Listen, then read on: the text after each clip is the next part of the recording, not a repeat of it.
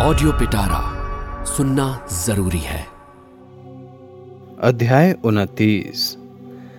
घने जंगलों से घिरे निर्जन परित्यक्त जीर्ण शीर्ण जिस मठ में एक दिन अपूर्व के अपराध का निर्णय हुआ था, आज फिर उसी कमरे में पथ के दावेदारों की बैठक बुलाई गई है। उस दिन के बंदी गृह में जो दुर्जय क्रोध निर्मम प्रतिहिंसा की आग लपटे फेंकती हुई जली थी, आज उसकी नन्ही सी चिंगारी भी नहीं है। आज न कोई वादी है न प्रतिवादी है, किसी के विरुद्ध किसी को कोई शिकायत नहीं है। आज तो आशंका और निराशा की दुस्सह वेदना से सारी सभा निष्प्रभ, उदास और मृतप्राय सी हो रही है।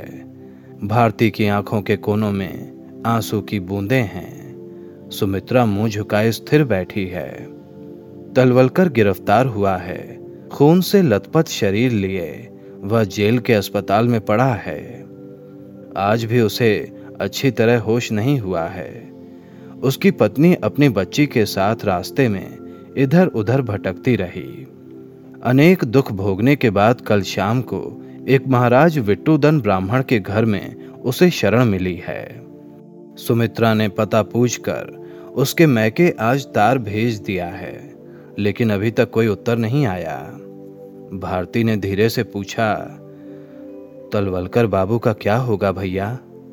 डॉक्टर बोले, अस्पताल में बच गया तो जेल की सजा भोगेगा। भारती मन ही मन सिहर कर बोली, नहीं बचें यह भी संभव है। डॉक्टर ने कहा, कम से कम असंभव तो नहीं है, अन्यथा लंबी कैद।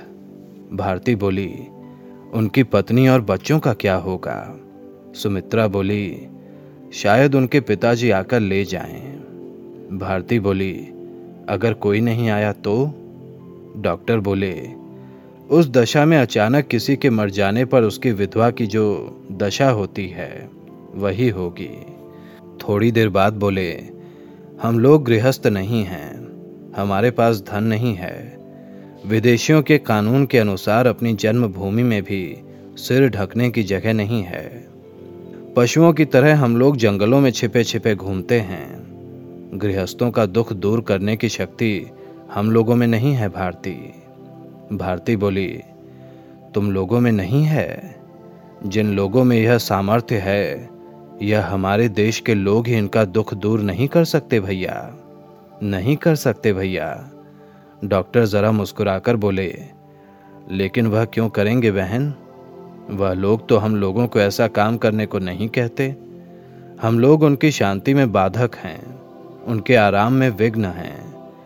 अंग्रेज जब दंभ के साथ प्रचार करते हैं कि भारतवासी स्वाधीनता नहीं चाहते, पराधीनता की ही कामना करते हैं, तब वह बिल्कुल झूठ नहीं कहते। और युग युगांतर के अंधेरे में रहते रहते जिनकी दोनों आंखों की दृष्टि खो चुकी है, उनके विरुद्ध हताश होने में भी क्या रखा है भारती? कुछ पल रुक कर वह कहने लगे, विदेशी राजा की जेल में अगर आज तलवलकर को मर जाना पड़े तो परलोक में खड़े रहकर यहाँ अपनी पत्नी और कन्या को दर दर भीख मांगते देखकर उसकी आंखों से आंसू गिरेंगे ही, लेकिन विश्वास रखो देशवासियों के विरुद्ध वह भगवान से कोई भी शिकायत नहीं करेगा। मैं उसे पहचानता हूँ। लज्जा से उसके मुंह से ऐसी बात भी ना निकलेगी। भारती ने अस्फुट स्वर में कहा, कृष्ण अय्यर बंगला नहीं बोल सकता था, लेकिन बीच बीच में समझ लेता था। गर्दन हिलाकर बोला, यस ट्रू। डॉक्टर ने कहा, हाँ यही तो सच है, यही तो क्रांतिकारियों की चरम शिक्षा है। रोना किसके लिए, शिकायत किससे करें? अगर कभी तुम यह सुनो कि भैया को फांसी हो गई तो समझ लेना कि विदेशियों की आज्ञा से उसी के देश के किसी आदमी ने उनके गले में फांसी लगा दी है। कसाई खाने के कटे बैलों का मांस बैल ही ढोकर लाते हैं, इसके लिए फिर शिकायत कैसी बहन? भारती बोली, भैया यही तो तुम लोगों के कर्मों के परिणाम हैं। डॉक्टर बोले, यह क्या तुच्छ परिणाम है भारती? मैं जानता हूं कि देश के लोग इसका मूल्य नहीं समझेंगे, शायद मजाक ही उड़ाएंगे, लेकिन जिसे यह ऋण दमड़ी छद्दाम तक का हिसाब करके चुकाना पड़ेगा उसके मुंह पर हंसी सहज ही नहीं आएगी। फिर बोले, भारती, स्वयं ईसाई होकर तुम अपने ही धर्म की बात भूल गई। ईसा मसीह का खून बहाना क्या व्यर्थ हुआ था? यही तुम्हारा विचार है? सभी चुप बैठे रहे। डॉक्टर ने फिर कहा, तुम लोग तो जानते हो व्यर्थ नर हत्या का मैं कभी भी पक्षपाती नहीं रहा। उससे मैं अपने संपूर्ण अंतःकरण से घृणा करता हूँ।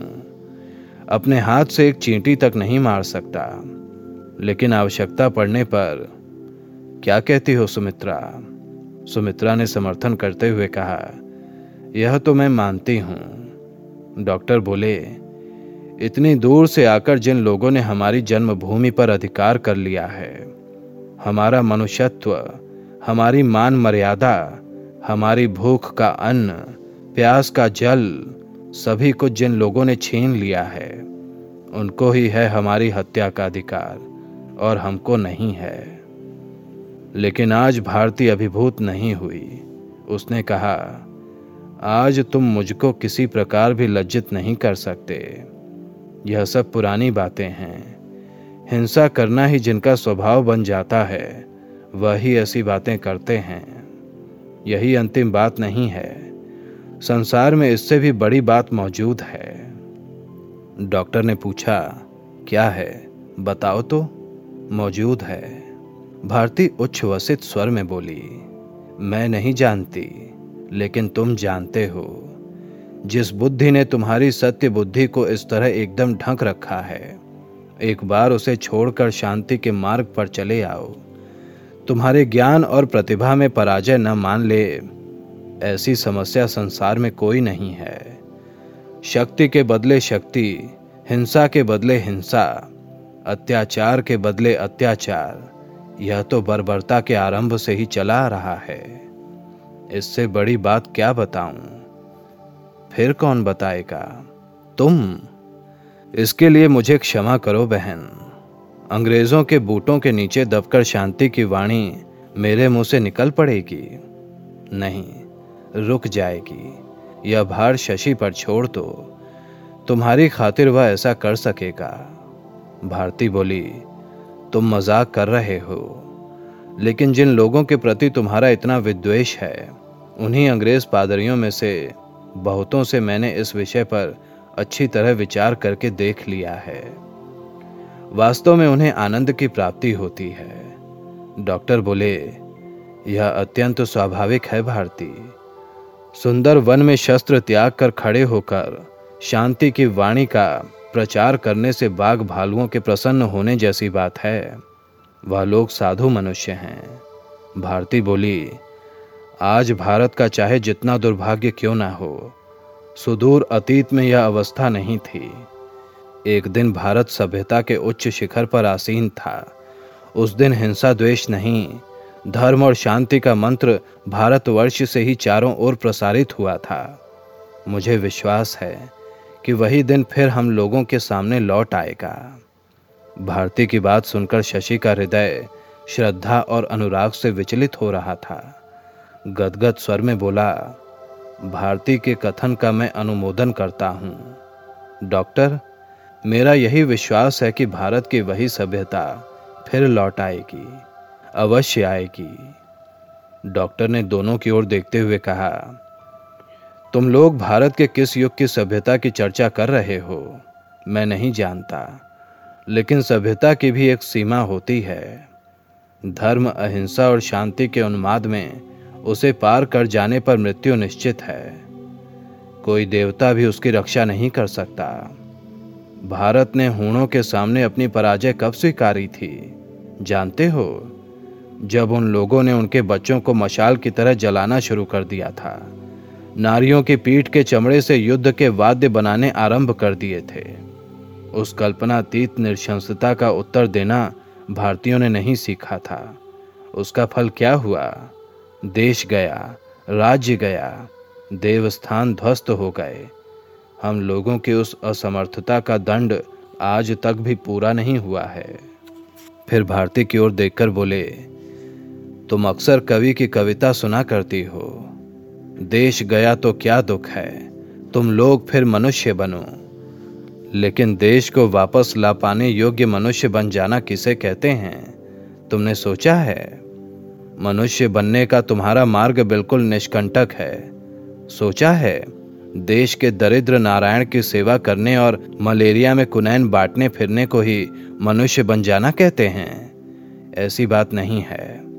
मनुष्य होकर जन्म लेने की मर्यादा मोह को ही मनुष्य बनाना कहते हैं। मृत्यु के भय से मुक्ति पा लेने को ही मनुष्य होना कहते हैं।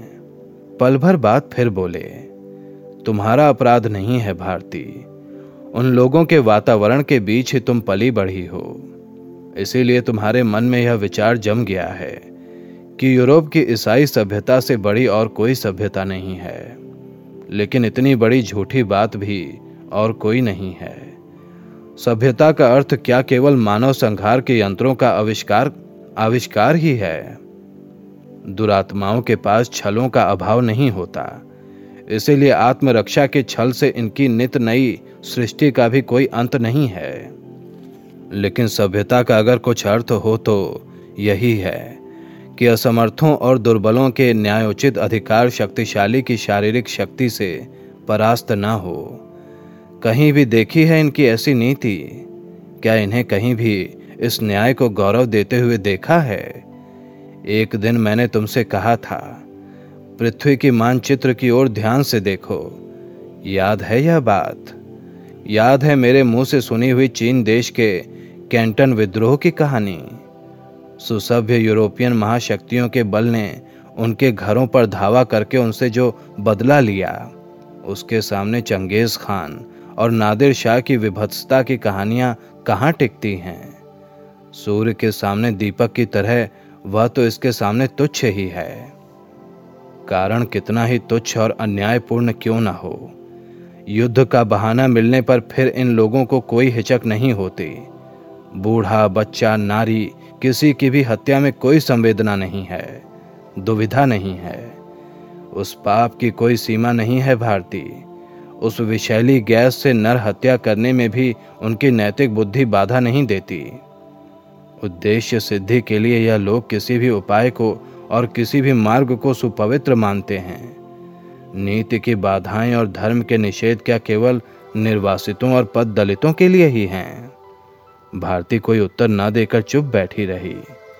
इन सब अभियोगों का प्रतिवाद करना वह क्या जाने, जो निर्भय है, अत्यंत दृढ़चित्त है, शंकाहीन, क्षमाहीन विप्लवी है, जिसके ज्ञान, बुद्धि और पांडित्य का अंत नहीं है, अपराधीनता की अनबुझ आग से जिसका समस्त तन और मन रात दिन दीपशिखा के समान जल रहा है, उसे युक्तियों से परास्त करने का साधन कहाँ खोजने पर मिलेगा? उसके पास कोई उत्तर नहीं। उसकी भाषा मूक हो रही, उसकी भाषा मूक ही रही। लेकिन उसका अकलुष नारी हृदय अंधी करुणा से सिर धुनकर चुपचाप रोने लगा। बहुत दिनों से सुमित्रा ने इस प्रकार के वाद विवाद में भाग लेना बंद कर दिया था। आज भी वह मुंह झुकाए चुप बैठी रही। केवल कृष्ण अय्यर असहिष्णु हो उठा। आलोचना के अनेक अंश उसकी समझ में नहीं आ रहे थे। इस नीरवता के बीच उसने पूछा, हमारी सभा का कार्य आरंभ होने में कितनी देर है? डॉक्टर बोले, कुछ देर नहीं। सुमित्रा, क्या तुम्हारा जावा जाना निश्चित है? हाँ। कब? शायद इसी बुधवार को। पथ के दावेदारों का साथ तुमने छोड़ दिया? हाँ। डॉक्टर जरा हंस पड़े। इसके बाद जेब से टेलीग्राम के कई कागज निकालकर सुमित्रा के हाथ में देकर बोले, इन्हें पढ़कर देखना। हीरा सिंह कल रात दे गया था। अय्यर झुक पड़ा। भारती ने मोमबत्ती उठा ली। तार बहुत लंबा था। उसकी भाषा अंग्रेजी थी, अर्थ भी स्पष्ट था। लेकिन सुमित्रा का चेहरा गंभीर हो उठा। 2-3 मिनट के बाद उसने मुंह ऊपर उठाकर कहा, कोड की सभी बातें मुझे याद नहीं हैं। हम लोगों के शंघाई के जमैका क्लब और क्रूगर ने तार भेजा है। इसके सिवा मैं और कुछ भी नहीं समझ सकी। डॉक्टर बोले, क्रूगर ने तार भेजा है कैंटन से। पुलिस वालों ने बड़े तड़के शंघाई के जमाइका क्लब को घेर लिया था। पुलिस के 3 आदमी और अपना विनोद मारे गए हैं। दोनों भाई मेहताब और सूर्य सिंह गिरफ्तार हो गए हैं। अयोध्या हांगकांग में है। दुर्गा और सुरेश पेनांग में हैं। सिंगापुर के जमाइका क्लब के लिए पुलिस सारे शहर में तूफान मचाती हुई घूम रही है। कुल समाचार यही है। समाचार सुनकर कृष्ण अय्यर का चेहरा पीला पड़ गया। डॉक्टर बोले, वह दोनों भाई रेजिमेंट छोड़कर कब और क्यों शंघाई चले गए मैं नहीं जानता। सुमित्रा, वास्तव में ब्रजेंद्र कहाँ है जानती हो? प्रश्न सुनकर सुमित्रा अवाक हो गई। जानती हो? पहले तो सुमित्रा के गले से किसी भी तरह की कोई आवाज़ नहीं निकली। फिर गर्दन हिलाकर बोली, नहीं। कृष्ण अय्यर ने कहा, वह यह काम कर सकता है, मुझे विश्वास नहीं होता। डॉक्टर ने हाँ ना कुछ भी नहीं कहा, चुपचाप बैठे रहे। मुंह से कोई शब्द नहीं, वाक्य नहीं, सभी मूर्ति के समान चुप बैठे रहे। सामने तार के वह सब कागज पड़े थे। मोमबत्ती जलकर समाप्त हो रही थी। शशि ने दूसरी मोमबत्ती जलाकर फर्श पर रख दी। 10 मिनट इसी तरह बीत जाने के बाद पहले अय्यर के शरीर में चेतना के लक्षण दिखाई दिए। उसने अपनी जेब से सिगरेट निकालकर मोमबत्ती की लौ से सुलगाकर धुएं के साथ लंबी सांस छोड़ते हुए कहा, फिनिश्ड। फिर बोला, worstly we must stop. Shashi बोले, मैं जानता था कुछ नहीं होगा, केवल। डॉक्टर ने सुमित्रा की ओर देखकर पूछा, तुम बुद्ध को ही जा रही हो? सुमित्रा बोली, हाँ। शशि बोले, इतनी बड़ी विश्वव्यापी शक्ति के विरुद्ध विप्लव की चेष्टा निष्फल ही नहीं पागलपन है। मैं तो हमेशा से यही कहता आ रहा हूँ डॉक्टर। अय्यर सिर हिलाकर बोला, ट्रू। डॉक्टर सहसा सचेत होकर बोले, आज की हमारी सभा अब समाप्त होती है। सभी उठ खड़े हुए। सभी ने अपनी अपनी राय प्रकट की। केवल भारती चुप रही। वह चुपचाप डॉक्टर के पास आकर खड़ी हो गई। फिर उनका दायां हाथ खींचकर वह धीरे धीरे बोली, भैया, मुझे बिना बताए कहीं चले तो नहीं जाओगे? डॉक्टर चुप रहे। केवल अपनी वज्र जैसी कठोर मुट्ठी में जिस छोटे कोमल हाथ को पकड़ रखा था उसी को दबाकर बाहर निकल पड़े। दूसरे दिन सवेरे ही आकाश में धीरे धीरे बादल इकट्ठे हो रहे थे। रात को कुछ बूंदाबांदी भी हुई थी, लेकिन आज दोपहर से वर्षा और हवा का वेग बढ़ गया था। भारती के कमरे में बैठक हो रही थी। सुमित्रा आराम कुर्सी पर चादर ओढ़े लेटी हुई है। शशि खाट पर झुककर बैठा है। अपूर्व नीचे कंबल बिछाकर लेटा है।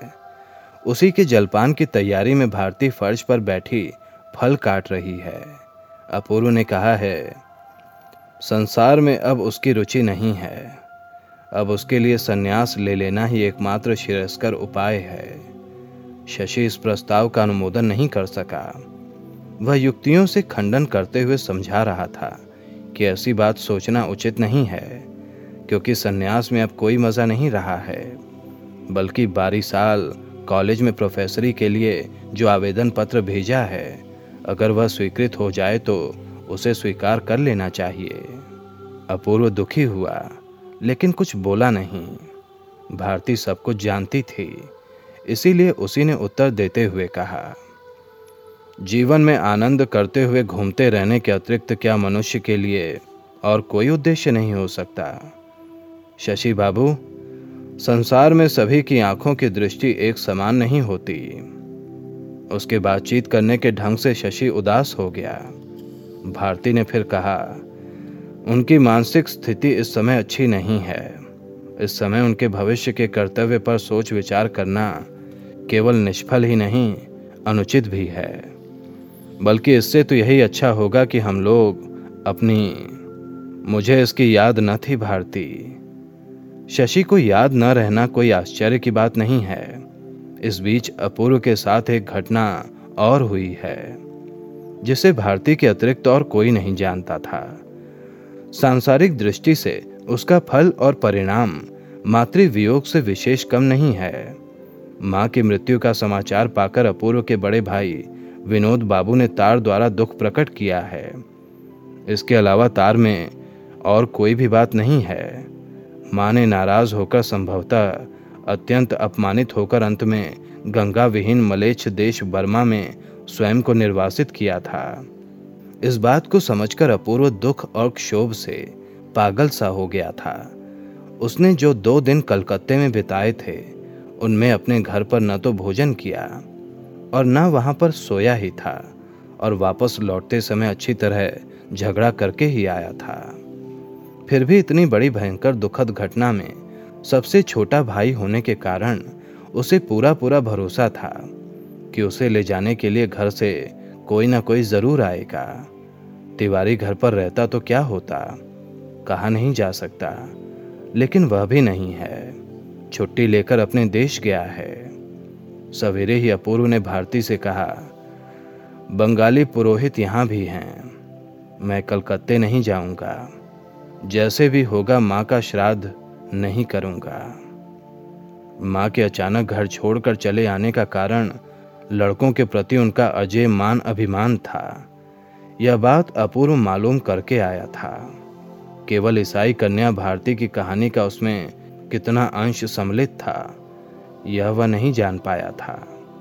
सांघातिक पीड़ित लगभग अचेत माँ से कुछ कहने का अवसर ही नहीं मिला, और विनोद बाबू ने नाराजगी के कारण कुछ बताया नहीं। सहसा सुमित्रा हड़बड़ाकर बोली, किसी ने नीचे का दरवाज़ा खोला है। हवा और वर्षा के लगातार झरझर शब्दों के बीच और कुछ सुनाई पड़ना कठिन था। आशंका से सभी चौंक पड़े। भारती ने पल भर कान खड़े करके कहा, नहीं, कोई नहीं है। लेकिन दूसरे ही पल नीचे की सीढ़ी पर पैरों की परिचित आवाज़ सुनकर हर्ष भरे स्वर में चिल्ला उठी, अरे यह तो भैया हैं। 1,000, 10,000, 20,000, 1,00,000 वेलकम। फिर हाथ में फल और हंसिया लिए दौड़ती हुई सीढ़ी के पास जाकर बोली, 1 करोड़, 10 करोड़, 20 करोड़, 1,000 1,000 करोड़, गुड इवनिंग भैया, जल्दी आओ। सव्यसाची ने कमरे में प्रवेश करके पीठ का भारी बक्स उतारते हुए हंसकर कहा, good evening, good evening. Savyasachi के बक्स पर भारती की दृष्टि पड़ी। उद्विग्न शंका से त्रस्त होकर वह बोल उठी, अच्छा, तुम इस आंधी पानी में अपने सहचर को साथ क्यों ले आए हो? बताओ तो, कहीं जा तो नहीं रहे? झूठ बोलकर मुझे धोखा न दे सकोगे, यह मैं बता देती हूँ भैया। डॉक्टर ने हंसने की चेष्टा की, लेकिन उसके अपने चेहरे पर हंसी नहीं आई। फिर भी मजाक के ढंग से अपनी बात को कुछ हल्की करके बोले, जाऊं नहीं तो क्या रामदास की तरह गिरफ्तार हो जाऊं? शशि बोला, बात तो ठीक यही है। भारती ने क्रुद्ध होकर कहा, ठीक यही है? आप क्या जानते हैं शशि बाबू, जो अपनी राय प्रकट कर रहे हैं?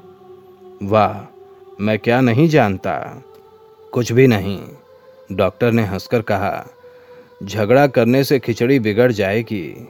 कल के जहाज से न जाने से तो आप ठीक समय पर न पहुंच सकेंगे अपूर्व बाबू। अपूर्व बोला, माँ का श्राद्ध मैं यहीं करूँगा डॉक्टर। यहाँ? इसका कारण? अपूर्व मौन रहा। भारती ने भी उत्तर नहीं दिया। डॉक्टर मन ही मन समझ गया कि कोई घटना ऐसी हो गई है जो खोलकर कहीं नहीं जा सकती। बोले, तो इस हालत में वहाँ लौट जाने की क्या ज़रूरत है? नौकरी आपकी है ना? अपूर्व चुप रहा। शशि बोला, अपूर्व बाबू सन्यास लेंगे। डॉक्टर ज़रा हंसकर बोले, सन्यास? यह कैसी बात है? उनकी हंसी से अपूर्व क्षुब्ध हो गया। बोला, संसार में जिसकी रुचि नहीं है, जिसका जीवन स्वादहीन हो गया है, इसके अतिरिक्त उसके लिए और कौन सा रास्ता है डॉक्टर? यह सब बड़े आध्यात्मिक विषय हैं अपूर्व बाबू, इनमें अनाधिकार चर्चा करने के लिए मुझे प्रलोभन मत दीजिए। इससे तो अच्छा है कि शशि की राय ले लीजिए, यह सब कुछ जानता है। स्कूल में फेल होकर यह 1 वर्ष तक एक साधु बाबा का चेला रह चुका है। शशि इसमें संशोधन करके बोला, लगभग 2 वर्ष। सुमित्रा और भारती हंसने लगी। अपूर्व की गंभीरता इससे विचलित नहीं हुई। उसने कहा, माँ की मृत्यु के लिए मैं स्वयं को दोषी समझ रहा हूँ डॉक्टर। गृहस्थाश्रम में रहने की मुझे आवश्यकता नहीं है। यह मेरे लिए कड़वा फल हो गया है। डॉक्टर ने पल भर उसके चेहरे की ओर देखकर शायद उसके मन की सच्ची पीड़ा का अनुभव कर लिया। स्नेह भरे कोमल स्वर में बोले, मनुष्य की इस दशा के बारे में मुझे सोच विचार करने की कभी आवश्यकता ही नहीं पड़ी अपूर्व बाबू। लेकिन सहज बुद्धि से मालूम होता है कि शायद यह भूल होगी। कड़वाहट के बीच संसार छोड़ देने से केवल भाग्यहीन श्री भ्रष्ट जीवन ही बिताया जा सकता है, लेकिन वैराग्य साधन नहीं होता। करुणा और आनंद पूर्वक नहीं जीने पर क्या होता है, मैं तो नहीं जानता। भारती बोल उठी, तुम ठीक कहते हो भैया। तुम्हारे मुंह से कभी गलत बात नहीं निकलती, यही सत्य है। डॉक्टर बोले, मालूम तो यही होता है। माँ मर गईं। वह क्यों आई थीं, किस कारण आप जाना नहीं चाहते, यह मैं कुछ भी नहीं जानता। लेकिन किसी के आचरण से अगर आपको कटुता मिली हो तो क्या भविष्य में जीवन का एक वही सत्य हो गया? और कहीं से अगर अमृत मिला हो तो जीवन में क्या उसका मूल्य ही नहीं देंगे? अपूर्व कहने लगा, अगर भैया मैं। डॉक्टर बोले, संसार में अपूर्व के भैया विनोद बाबू ही हैं। भारती के भैया सव्यसाची नहीं हैं। उस घर में अगर आपके लिए स्थान न भी हो तो कलकत्ते का वह छोटा सा मकान ही क्या वामन के विश्वव्यापी पैर के नीचे की पृथ्वी नहीं है? संसार में कहीं क्या आपके लिए स्थान नहीं है? अपूर्व बाबू, हृदय का आवेग अमूल्य वस्तु है, लेकिन उससे अगर चैतन्य को ढक कर रखा जाए तो उससे बड़ा शत्रु मनुष्य के लिए दूसरा कुछ भी नहीं है। अपूर्व बोला, धर्म की साधना या आत्मा की मुक्ति कामना से तो मैं संसार छोड़ना नहीं चाहता डॉक्टर। अगर छोड़ूंगा तो दूसरों के लिए ही छोड़ूंगा। मुझ पर विश्वास करना आप लोगों के लिए कठिन है। न कभी करें तो दोष देने की कोई बात नहीं है, लेकिन एक दिन जिस अपूर्व को आप लोग जानते थे, माँ की मृत्यु के बाद अब वह अपूर्व नहीं रहा। डॉक्टर ने उसका शरीर छूकर कहा, तुम्हारी बात सच हो। अपूर्व ने दृढ़ता भरे स्वर में कहा, अब से मैं देश के काम में, 10 आदमियों के काम में, दीन दुखियों के काम में जीवन लगाऊंगा। कलकत्ते में मेरा घर है। शहर में इतना बड़ा हुआ हूँ, लेकिन शहर के साथ अब मेरा कुछ नहीं रहा। अब से ग्राम सेवा ही मेरा एकमात्र व्रत होगा। किसी दिन कृषि प्रधान भारत के गांव ही प्राण थे, आज उनका ध्वंस होता चला जा रहा है। भद्र जाति के लोग उनको छोड़कर शहरों में चले गए हैं। वहीं से वह उन पर दिन रात शासन करते हैं और शोषण करते हैं। इसके सिवा गांवों से उन लोगों ने कोई संबंध नहीं रखा है, न रखें। लेकिन चिरकाल से जो लोग इस देश के मुख का अन्न और शरीर ढकने के वस्त्र सुलभ करते आ रहे हैं, वह किसान ही आज अन्नहीन, विद्याहीन और निरुपाय होकर मृत्यु पथ पर तेजी से बढ़ते जा रहे हैं। अब से मैं उन्हीं की सेवा में अपना जीवन दूंगा। और भारती ने भी जी जान से हमें सहायता देने का वचन दिया है। गांव-गांव में पाठशालाएं खोलकर उनके बच्चे बच्चियों को शिक्षित बनाने का भार वह अपने ऊपर लेगी। मेरा संन्यास देश के लिए है डॉक्टर, अपने लिए नहीं। डॉक्टर ने कहा, अच्छा प्रस्ताव है। उनके मुंह से केवल 2 शब्दों के निकलने की आशा किसी ने नहीं की थी। भारती ने उदास होकर कहा, और एक तरह से सोचा जाए तो यह काम तुम्हारा ही है भैया। इस कृषि प्रधान देश में जब तक किसान बड़े नहीं होते तब तक कुछ भी नहीं हो सकता। डॉक्टर ने कहा, मैंने प्रतिवाद तो नहीं किया भारती, तुमने उत्साह भी तो प्रदर्शित नहीं किया भैया। डॉक्टर ने कहा, दरिद्र किसानों की भलाई करना चाहो तो करो, मैं तुम लोगों को आशीर्वाद देता हूँ, लेकिन यह समझना व्यर्थ है कि तुम हमारे कामों में सहायता कर रहे हो। किसान लोग राजा हो जाएं, धन संपन्न और श्रीमान हो जाएं, लेकिन मैं उनसे सहायता की आशा नहीं करता। फिर अपूर्व की ओर देखकर उन्होंने कहा, किसी की भलाई करने के लिए किसी दूसरे पर स्याही डाल ही देनी पड़ेगी, इसका कोई अर्थ नहीं है। इनके दुख दैन्य की जड़ के शिक्षित भद्र जाति के लोग नहीं हैं। उसकी जड़ का पता लगाने के लिए तुम्हें किसी दूसरी ओर खोज कर देखना होगा। अपूर्व बोला, आज क्या सभी लोग यही बात नहीं कह रहे हैं? कहने दो, जो गलत है वह 33 करोड़ आदमी मिलकर कहें तो भी गलत ही है, वरना इस शिक्षित भद्र जाति से बढ़कर लांछित, अपमानित, दुर्दशाग्रस्त समाज बंग देश में दूसरा नहीं है। उस पर मिथ्या कलंक का और बोझ लादकर उसे क्यों डुबो देना चाहते हो?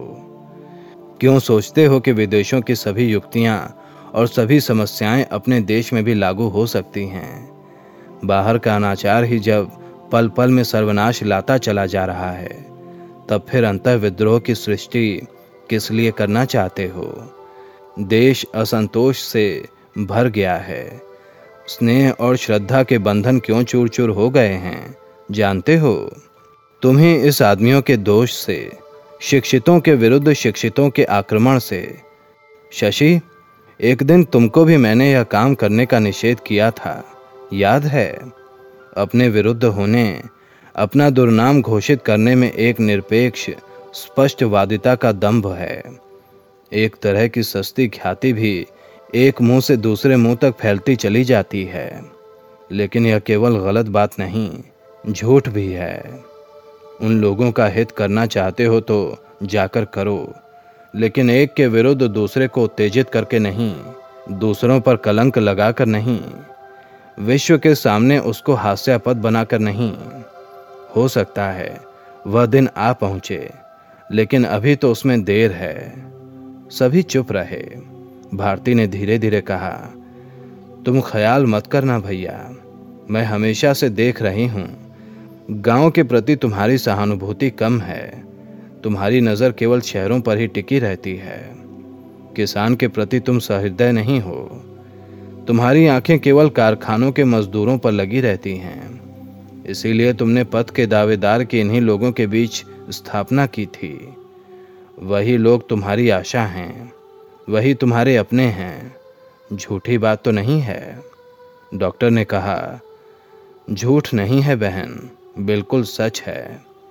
कई बार तो मैं तुमसे कह चुका हूँ कि पथ के दावेदार किसानों की हितकारिणी संस्था नहीं है, वह मेरी स्वाधीनता प्राप्त करने का अस्त्र है। मजदूर और किसान एक नहीं है भारती, इसीलिए तुम मुझे मजदूरों के बीच कारखानों के बैरक में पाओगी, लेकिन मुझे गांवों में किसानों की झोपड़ी में नहीं पाओगी। लेकिन बातों ही बातों में पड़ी रहकर अपना श्रेष्ठ कर्तव्य मत भूल जाना बहन। फिर स्टोव की ओर ध्यान आकर्षित करते हुए बोले, देशोद्धार तो 2 दिन बाद होने पर सह लिया जाएगा, लेकिन तैयार खिचड़ी जल गई तो यह दुख सहन नहीं होगा।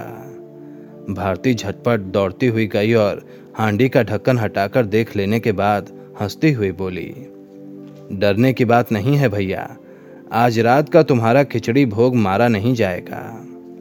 लेकिन देर कितनी है? बस 15-20 मिनट।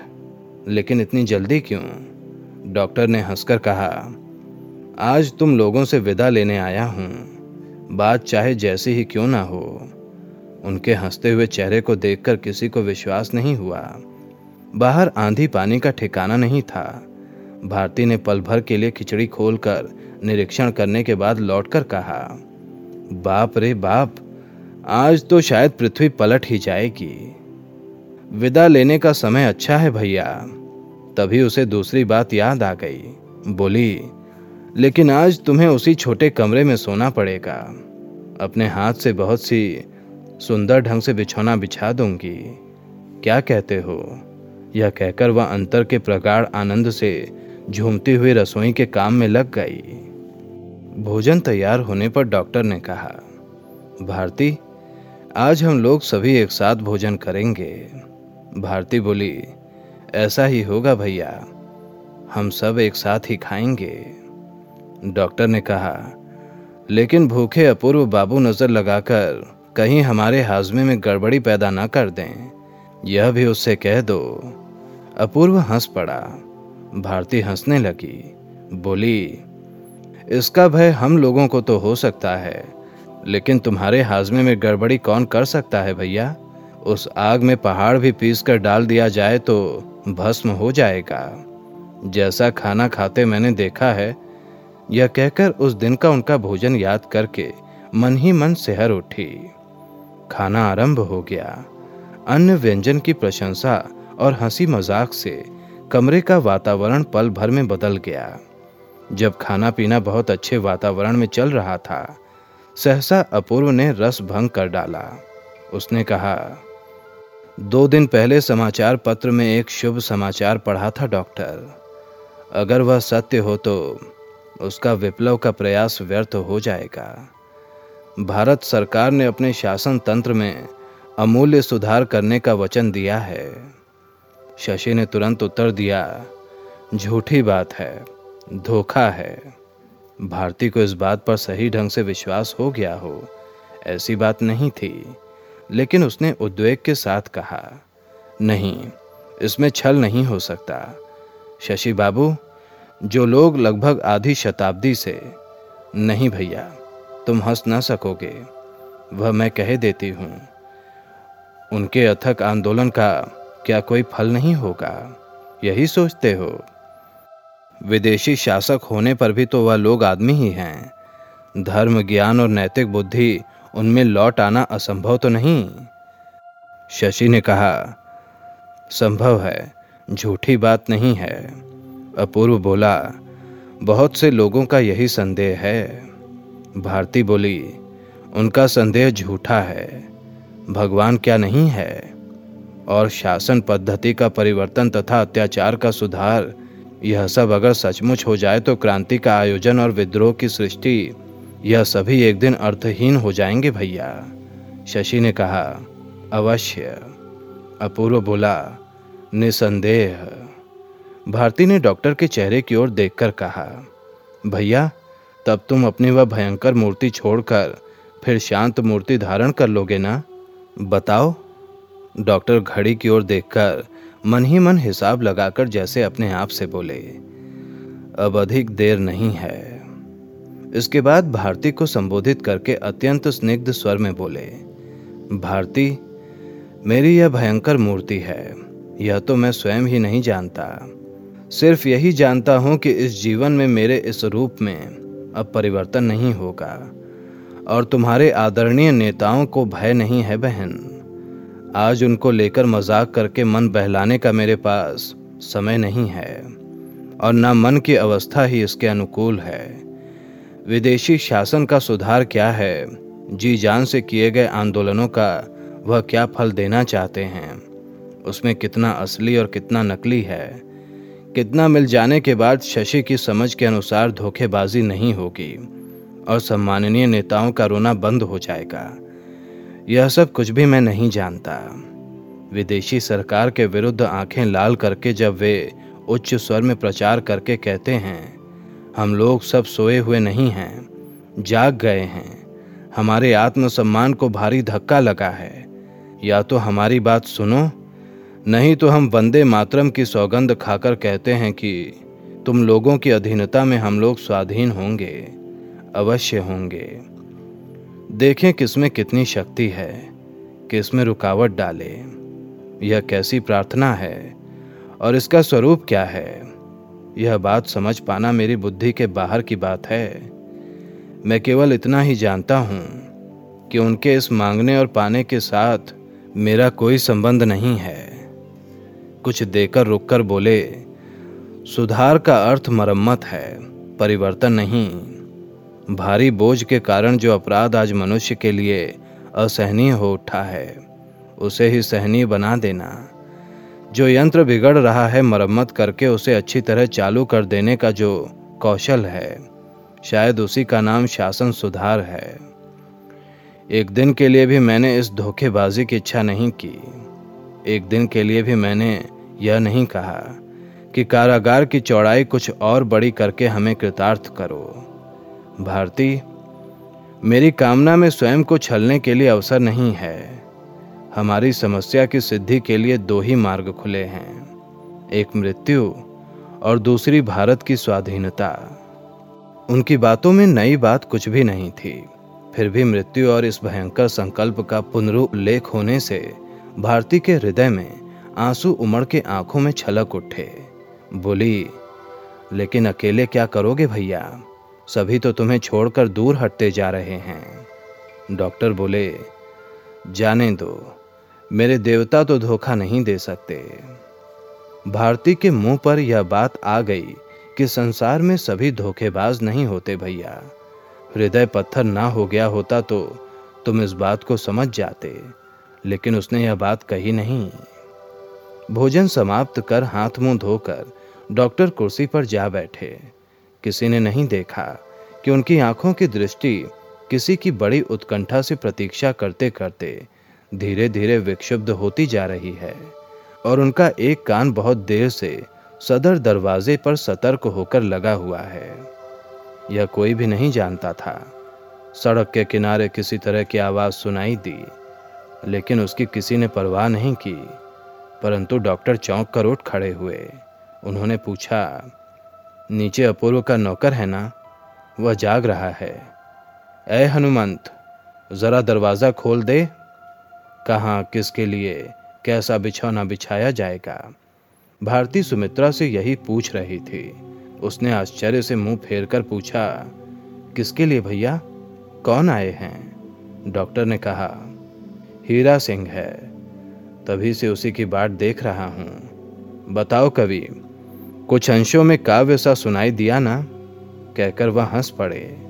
भारती बोली, इस दुर्दिन में अकेले तुम्हारे काव्य की ज्वाला से ही हम लोग संत्रस्त हो रहे हैं, फिर यह भग्नदूत किस लिए? शशि ने कहा, भग्नदूत तुच्छ नहीं है भारती, वह न होता तो इतने बड़े मेघनाथ वध काव्य की रचना ही नहीं होती। देखूं यह किस काव्य की रचना करते हैं। यह कहकर भारती ने झांक कर देखा। अपूर्व के नौकर के द्वार खोल देने पर जिस व्यक्ति ने प्रवेश किया वह सचमुच ही हीरा सिंह है। पल भर बाद उसने ऊपर आकर सबका अभिवादन किया और हाथ जोड़कर सव्यसाची को प्रणाम किया। वह वही सुपरिचित सरकारी वर्दी पहने हुए था, सरकारी चपरासी, सरकारी साफा, कमर में तार पियोन वाला चमड़े का बैग, यह सभी भीगकर भारी हो गए थे। उसकी भारी दाढ़ी मूंछों से पानी झर रहा था। बाएं हाथ से उसे निचोड़कर उसने अपने को हल्का करके कहा, रेडी। डॉक्टर बोले, थैंक यू सरदार जी, कब आए? Just now. कहकर एक बार फिर सबका अभिवादन करके नीचे आ ही रहा था कि तभी एक साथ सब पूछ बैठे, क्या हुआ सरदार जी, जस्ट नाउ क्या? लेकिन अपना कर्तव्य पालन करके हीरा सिंह चुपचाप बाहर चला गया। इन लोगों का कौतूहल मिटाने के लिए डॉक्टर ने जो कुछ कहा वह संक्षेप में इस प्रकार है। हानि और अनिष्ट कितना हुआ है इससे उसका अनुमान लगा पाना कठिन है। शायद काफ़ी हुआ है, लेकिन कितना ही क्यों ना हो, दो काम उनको करने ही पड़ेंगे। उनके जमाइका क्लब का जो अंश सिंगापुर में है उसे बचाना ही पड़ेगा, और जहाँ भी हो, जिस प्रकार भी हो, ब्रजेंद्र को खोज निकालना पड़ेगा। नदी के दक्षिण में सीरियम के पास एक चीनी जहाज़ माल लादकर अपने देश को जा रहा है। कल तड़के ही रवाना होगा। उसी में किसी प्रकार एक स्थान मिल गया है। हीरा सिंह यही समाचार दे गया है। यह सुनकर सुमित्रा का चेहरा फीका पड़ गया। संभव है ब्रजेंद्र इस समय सिंगापुर में हो, और जो व्यक्ति उसका पता लगाने गया है उससे उसे परित्रण नहीं मिल सकता। उस समय विश्वासघात पर अंतिम विचार करने का समय आएगा। इसका दंड क्या होगा, यह बात दल के किसी भी व्यक्ति से छिपी नहीं है। सुमित्रा भी जानती है, ब्रजेंद्र उसका कोई भी नहीं है, और अगर उसने अपराध कर ही डाला है तो उसे सजा मिलनी ही चाहिए। लेकिन जिस कारण से सुमित्रा ऐसी हो गई वह ब्रजेंद्र के दंड की बात याद करके नहीं, बल्कि यह कि ब्रजेंद्र कीड़ा पतंगा नहीं है, यह आत्मरक्षा करना जानता है। उसकी जेब में केवल पिस्तौल ही छिपी नहीं रहती, उसके समान धूर्त, युक्ति और उपाय से चलने वाला अत्यंत सावधान व्यक्ति इस संसार में दूसरा कोई नहीं है। उससे भारी गलती यह हो गई कि वह जाने से पहले इस बात पर निश्चिंत रूप से विश्वास करके गया है कि डॉक्टर पैदल के रास्ते बर्मा छोड़कर चले गए हैं। अब किसी प्रकार अगर उसे डॉक्टर का पता मालूम हो गया तो उसके तुणीर में हत्या करने के जितने भी अस्त्र होंगे उनका प्रयोग करने में वह पल भर के लिए भी नहीं हिचकेगा। हीरा सिंह के शांत और मृदु दो शब्द, नाउ और रेडी, उन सब के कानों में हजार गुना भीषण होकर हजारों ओर से आघात प्रतिघात करने लगे। भारती को लगा हीरा सिंह मृत्यु दूत की तरह आकर एक पल में ही सब कुछ नष्ट करके चला गया। शशि बोला, सब कुछ खाली सा होता जा रहा है डॉक्टर। बात सीधी सी थी लेकिन सभी की छाती पर उसने चोट की। शशि बोला, हंसिए या चाहे जो कुछ भी कीजिए, यह बात सच्ची है। आप पास नहीं हैं, इसका ध्यान आते ही लगता है जैसे सब खाली हो गया, लेकिन मैं आपके आदेश के अनुसार ही चलूँगा। जैसे जैसे शराब नहीं पीऊँगा, राजनीति में नहीं पढ़ूँगा, भारती के पास रहूँगा और कविताएं लिखूँगा। डॉक्टर ने भारती की ओर एक बार देखा लेकिन देख ना सके। मजाक में पूछा, किसानों के लिए कविता नहीं लिखोगे कवि? शशि बोला, नहीं, अपनी कविता वह स्वयं लिख सकें तो लिखें, मैं नहीं लिखूँगा। आपकी इस बात पर मैंने बहुत विचार किया है और वह उपदेश भी कभी नहीं भूलूंगा कि आदर्श के लिए सर्वस्व न्यौछावर किया जा सकता है, केवल भद्र संतान अशिक्षित कृषक यह नहीं कर सकते। मैं उन्हीं लोगों का कवि बनूंगा। डॉक्टर बोले, वही बन जाना, लेकिन यह अंतिम बात नहीं है कवि। मानव की गति यहीं पर निश्चल नहीं रह जाएगी। किसानों के दिन भी एक दिन लौटेंगे, तब उन्हीं लोगों के हाथों में राष्ट्र के कल्याण अकल्याण का भार सौंप देना पड़ेगा। शशि बोला, आ जाए वह दिन, तब स्वच्छंद शांत चित्त से सारा उत्तरदायित्व तो उन्हीं के हाथों में सौंप कर हम लोग छुट्टी ले लेंगे, लेकिन आज नहीं। आज आत्म बलिदान का भारी बोझ वह लोग ढो नहीं पाएंगे। डॉक्टर उठकर आए और उसके कंधों पर दायां हाथ रखकर चुप खड़े हो गए। इतनी देर तक अपूर्व चुपचाप बैठा सुन रहा था। इन लोगों की बातचीत में उसने एक भी बात नहीं कही थी, लेकिन शशि के अंतिम शब्द उसे बुरे लगे। जिन किसानों के हित के लिए उसने अपना जीवन समर्पित करने का निश्चय किया था, उनके विरुद्ध यह सब बातें सुनकर क्षुब्ध और असंतुष्ट हो उठा और कहने लगा, शराब पीना बुरा है, बहुत अच्छा हो अगर उसे छोड़ दें। काव्य चर्चा अच्छी है, उसे ही करें, लेकिन कृषि प्रधान भारतवर्ष का कृषक समुदाय इतना तुच्छ और इतनी अवहेलना की वस्तु है क्या? और वह लोग ही अगर खड़े ना हो सकें तो आपका विप्लव ही कौन करेगा, और करेगा भी क्यों? और पॉलिटिक्स? मैं ठीक ही कह रहा हूँ डॉक्टर, किसानों के कल्याण के लिए मैं संन्यास व्रत धारण न करता तो आज स्वदेश की राजनीति ही मेरे जीवन का एकमात्र कर्तव्य हो जाता। डॉक्टर थोड़ी देर तक उसके मुंह की ओर ताकते रहे। सहसा प्रसन्न हास्य से उनका चेहरा चमक उठा। बोले, तन और मन से प्रार्थना करता हूँ कि तुम्हारा सदुद्देश्य सफल हो। राजनीतिक क्षेत्र भी उपेक्षा की वस्तु नहीं है। देश और 10 आदमियों के कल्याण के लिए ही अगर तुमने वैराग्य ग्रहण किया है तो तुम्हारा किसी से विरोध नहीं होगा, लेकिन सभी लोग सभी कार्यों के योग्य नहीं होते। अपूर्व ने स्वीकार करके कहा, मुझसे अधिक यह शिक्षा और किसे मिली है डॉक्टर? आप दया न करते तो बहुत दिन पहले ही इस भ्रम का चरम दंड मुझे मिल गया होता। यह कहकर पुरानी याद के आघात से ही उसके सारे शरीर के रोंगटे खड़े हो गए। शशि इस घटना को नहीं जानता था। उसे बताने की आवश्यकता भी किसी ने अनुभव नहीं की। अपूर्व की बात को उसने विचलित विनय और श्रद्धा भक्ति के प्रदर्शन के अतिरिक्त और कुछ नहीं समझा।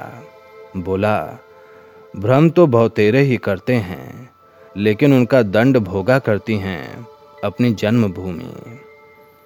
मैं सोचता हूँ डॉक्टर कि आपसे योग्य व्यक्ति और कौन होगा। किसमें इतना ज्ञान है।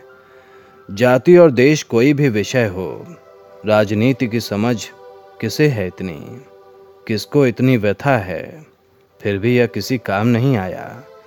चीन का आयोजन नष्ट हो गया, पेनांग तो चला ही गया, बर्मा का कुछ भी नहीं रहा, सिंगापुर का भी चला जाएगा निश्चय ही है। सारांश यह है कि आपके इतने दिनों के सभी प्रयास नष्ट हो जाने वाले हैं। केवल प्राण ही शेष हैं, वह किसी दिन चले जाएंगे, इसका ठिकाना नहीं है। डॉक्टर मुस्कुराकर हंस पड़े। शशि ने कहा, हंसिए या चाहे जो भी कीजिए, यह मैं दिव्य दृष्टि से देख रहा हूँ। डॉक्टर ने पूछा, दिव्य दृष्टि से तुम और कुछ नहीं देख पाते कवि? शशि ने कहा, वह भी देख पाता हूँ, इसीलिए तो आपको देखते ही तत्काल मालूम हो जाता है कि बिना उपद्रव शांतिपूर्ण पथ में अगर हम लोगों के जीवन पथ का दरवाज़ा सुई की नोक भर भी खुला रहता। अपूर्व बोल पड़ा, वाह, एक ही साथ दो परस्पर विरोधी बातें। सुमित्रा ने हंसी छिपाने के लिए अपना मुंह फेर लिया। डॉक्टर ने हंसते हुए कहा, इसका कारण है अपूर्व बाबू कि इसमें दो सत्ताएं मौजूद हैं, एक शशि की और दूसरा कवि की। इसीलिए सबके मुंह की बात दूसरे के मन की बात को धक्का मारकर ऐसा बेसुरा राग अलापने लगती है। कुछ रुककर बोले, बहुत से मनुष्यों में इसी प्रकार दूसरी सत्ता छिपी रहती है, उसे सहज ही नहीं पकड़ा जा सकता। इसीलिए मनुष्य की बात और उसके काम में सामंजस्य का अभाव देखते ही उसका कठोर निर्णय कर डालने से उसमें अन्याय की संभावना कम नहीं रहती, अधिक रहती है। अपूर्व बाबू, मैंने तुमको पहचान लिया था, लेकिन सुमित्रा नहीं पहचान सकी थी। भारतीय जीवन यात्रा के बीच अगर तुम ऐसा ही कोई चोट खाओ तो अपने इस परलोकगत भाई की बात मत भूलना। लेकिन अब मैं जा रहा हूँ, मेरी नाव घाट पर बंधी हुई है। भाटे के समय ना चल पड़ने पर मैं सवेरे जहाज नहीं पकड़ पाऊंगा। भारतीय आशंका से व्याकुल हो उठी। इस भयंकर नदी में, इस भीषण तूफानी रात में। उसके व्याकुल कंठ स्वर से सुमित्रा के आत्मसंयम का सुदृढ़ बांध टूट गया। उसने फीके चेहरे से पूछा, क्या तुम सचमुच ही सिंगापुर जा रहे हो? यह काम तुम कभी मत करना डॉक्टर, वहाँ की पुलिस तुम्हें अच्छी तरह पहचानती है। इस बार उसके हाथ से तुम किसी प्रकार भी। बात समाप्त नहीं हुई थी तभी उत्तर मिला, पुलिस वाले क्या मुझे यहाँ नहीं पहचानते सुमित्रा? सुमित्रा चुप हो गई। जिस बात के बाहर निकल पड़ने की व्याकुलता के कारण इतने दिनों से वह सिर धुनकर मर रही थी, यही बात उसके मुंह से अंधे आवेश में निकल पड़ी। केवल एक बार डॉक्टर, इसी एक बार के लिए तुम मेरे ऊपर निर्भर होकर देखो कि मैं तुमको सरवाया ले जा सकती हूँ या नहीं। इसके सिवा रुपए से क्या नहीं होता, बताओ। डॉक्टर जूते का फीता बांध रहे थे। बांध चुकने पर मुंह उठाकर बोले, रुपए से बहुत काम होते हैं सुमित्रा, उन्हें फिजूल खर्च नहीं करना चाहिए। सभी जान गए कि यह बातचीत व्यर्थ है। उपायहीन वेदना से अपना हृदय भरकर सुमित्रा आंसू भरी आंखों के साथ दूसरी ओर मुंह फेर कर रह गई। भारती बोली, मुझे अथाह सागर में बहाकर तुम जा रहे हो भैया। फिर भी बार बार तुम मुझसे कहते थे, केवल मुझ पर ही नहीं, मेरी उम्र की जितनी भी लड़कियां यहाँ हैं उन पर तुम्हारा बड़ा लोभ है, सभी को तुम अत्यंत प्यार करते हो। वह क्या यही प्यार है? डॉक्टर ने समर्थन करते हुए कहा, सचमुच ही प्यार करता हूँ भारती। लड़कियों पर मेरा कितना लोभ है, कितना भरोसा है, यह तुम लोगों को बताने का मुझे कभी अवसर ही नहीं मिला। लेकिन अगर मुझसे वह न हो सका तो अपने इस भैया की ओर से यह सब उनको बता देना बहन। भारती एकाएक रोने लगी और बोली, यह बताऊंगी कि तुम केवल हम लोगों की बलि देना चाहते हो। डॉक्टर ने पल भर उसके चेहरे की ओर देखकर कहा, अच्छा यही बात कह देना। बांग्लादेश की एक भी लड़की अगर इसका अर्थ समझ जाए तो मैं उसी से धन्य हो जाऊंगा। यह कहकर उन्होंने अपना भारी बक्सा कंधे पर उठा लिया। उनके पीछे पीछे सभी लोग उतर आए। भारती ने अंतिम चेष्टा करके कहा, जिसका देश का आयोजन किल हो जाता है भैया, विदेश के आयोजन से उनका क्या होता है। जो लोग अंतरंग सुहृद थे वह एक एक करके छोड़कर चले गए, तो क्या तुम एकदम निसंग, एकदम अकेले हो। डॉक्टर ने स्वीकार करके कहा, ठीक यही बात है, लेकिन आरंभ भी तो अकेले ही किया था भारती, और विदेश में। लेकिन भगवान ने इतनी कृपा की कि मनुष्य को अपनी इच्छानुसार छोटी बड़ी दीवारें बनाकर अपनी पृथ्वी को हजारों कारागारों में परिवर्तित कर डालने का कोई उपाय नहीं रखा है। उत्तर से दक्षिण और पूरब से पश्चिम जितनी दूर तक दृष्टि जाती है, विधाता का राजमार्ग एकदम खुला हुआ है। उसको अवरुद्ध कर रखने का षड्यंत्र मनुष्य की पहुंच के बाहर की बात हो गई है। अब तो एक छोर का अग्निकांड दूसरे छोर तक चिंगारियां उड़ा ही ले आएगा। भारती, वह तांडव देश विदेश की सीमा नहीं मानेगा। लेकिन इधर रुद्र के सच्चे तांडव ने कमरे के बाहर उस समय कैसी भयंकर मूर्ति धारण कर ली थी, अंदर रहकर इसका किसी को ख्याल ही नहीं था। बिजली की चमक, मूसलाधार वर्षा, तूफानी हवा और वज्रपात मानो एकदम प्रबल रूप में आरंभ हो गया था। डॉक्टर ने किवाड़ की चटकनी जो ही खोली, एकाएक वर्षा की तेज बौछार भीतर आ घुसी, जिससे सभी लोग भीग गए। बत्ती बुझ गई, सभी चीजें उलट पलट गईं और पलक झपकते ही घर और बाहर सब कुछ अंधकार से एकाएक हो गया। डॉक्टर ने पुकारा, सरदार जी। बाहर से आवाज आई, यस डॉक्टर, रेडी। सभी चौंक पड़े। इस असहनीय हवा और मूसलाधार वर्षा को माथे पर रोककर कोई भी मनुष्य इस सूची भेद्य घोर अंधकार में बाहर खड़े रहकर निशब्द भाव से पहरे पर तैनात रह सकता है, इस बात की अचानक कोई कल्पना भी नहीं कर सका। डॉक्टर रहस्यपूर्ण स्वर में बोले, तो अब मैं जाता हूँ। यह कहकर डॉक्टर ने ज्यों ही बाहर की ओर कदम बढ़ाया, त्यों ही अपूर्व व्यग्र व्याकुल कंठ से बोल उठा, एक दिन मुझे आपसे जो जीवन दान मिला था, यह बात मैं हमेशा याद रखूंगा डॉक्टर। अंधेरे में उत्तर आया, जीवन दान मिल जाने को ही तुमने बड़ा बनाकर देखा पूर्व बाबू। जिससे वह मिला था उसे तो तुमने याद ही नहीं रखा। अपूर्व ने चिल्लाकर कहा, क्यों?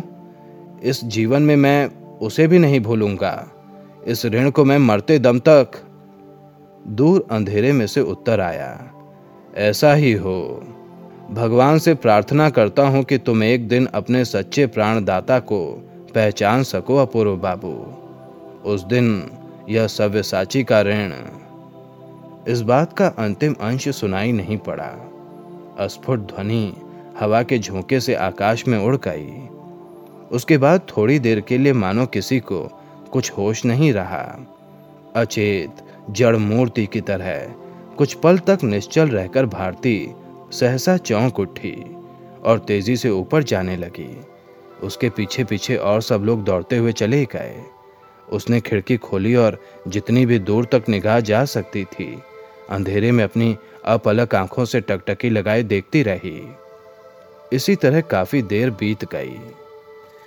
सहसा भीषण कड़कड़ाहट के साथ ही शायद कहीं पास ही बिजली गिरी और उसकी ही चमचमाती हुई विद्युत शाखा में केवल पल भर के लिए आकाश और धरातल को उद्भासित करके एक बार डॉक्टर के अंतिम दर्शन करा दिए।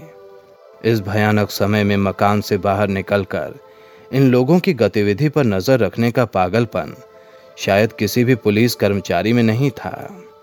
फिर भी बड़ी सड़क को छोड़कर मैदान के दक्षिणी छोर से घूमकर दोनों धीरे धीरे चलने लगे। बीच बीच में झाड़ झंखाड़ और कंटीले पौधों का बना टेढ़ा मार्ग मिलता गया। इस सूची भेद अंधकार में कीचड़ भरे पथहीन पथ से एक पथ एक भारी बोझ अपने ऊपर लाद लेने के कारण कुछ झुककर सावधानी से बढ़ता चला जा रहा है और दूसरा अपनी पगड़ी पर वर्षा के प्रचंड वेग को सहता हुआ यथासंभव अपने सिर को बचाकर उसका अनुसरण कर रहा है। पल भर बाद सब लुप्त था, केवल घोर अंधकार ही शेष रह गया। अचानक एक गहरी सांस लेकर शशि ने कहा, दुर्दिन के मित्र सरदार जी तुम्हें नमस्कार। उसी समय सहसा अपूर्व ने भी अपने दोनों हाथ उठाकर सरदार को लक्ष्य करके नमस्कार किया। लगा जैसे उसके हृदय का एक बोझ उतर गया हो। भारती उसी प्रकार पत्थर की मूर्ति के समान अंधेरे में ताकती हुई खड़ी रह गई। शशि की बात भी जैसे उसके कानों में नहीं पहुंची, वैसे ही वह यह भी नहीं समझ सकी कि ठीक उसी की तरह एक और नारी की आंखों से भी आंसुओं की धारा प्रवाहित हो रही है। ऐसी ही इंटरेस्टिंग किताबें कुछ बेहतरीन आवाजों में सुनिए सिर्फ ऑडियो पिटारा पर। ऑडियो पिटारा सुनना जरूरी है।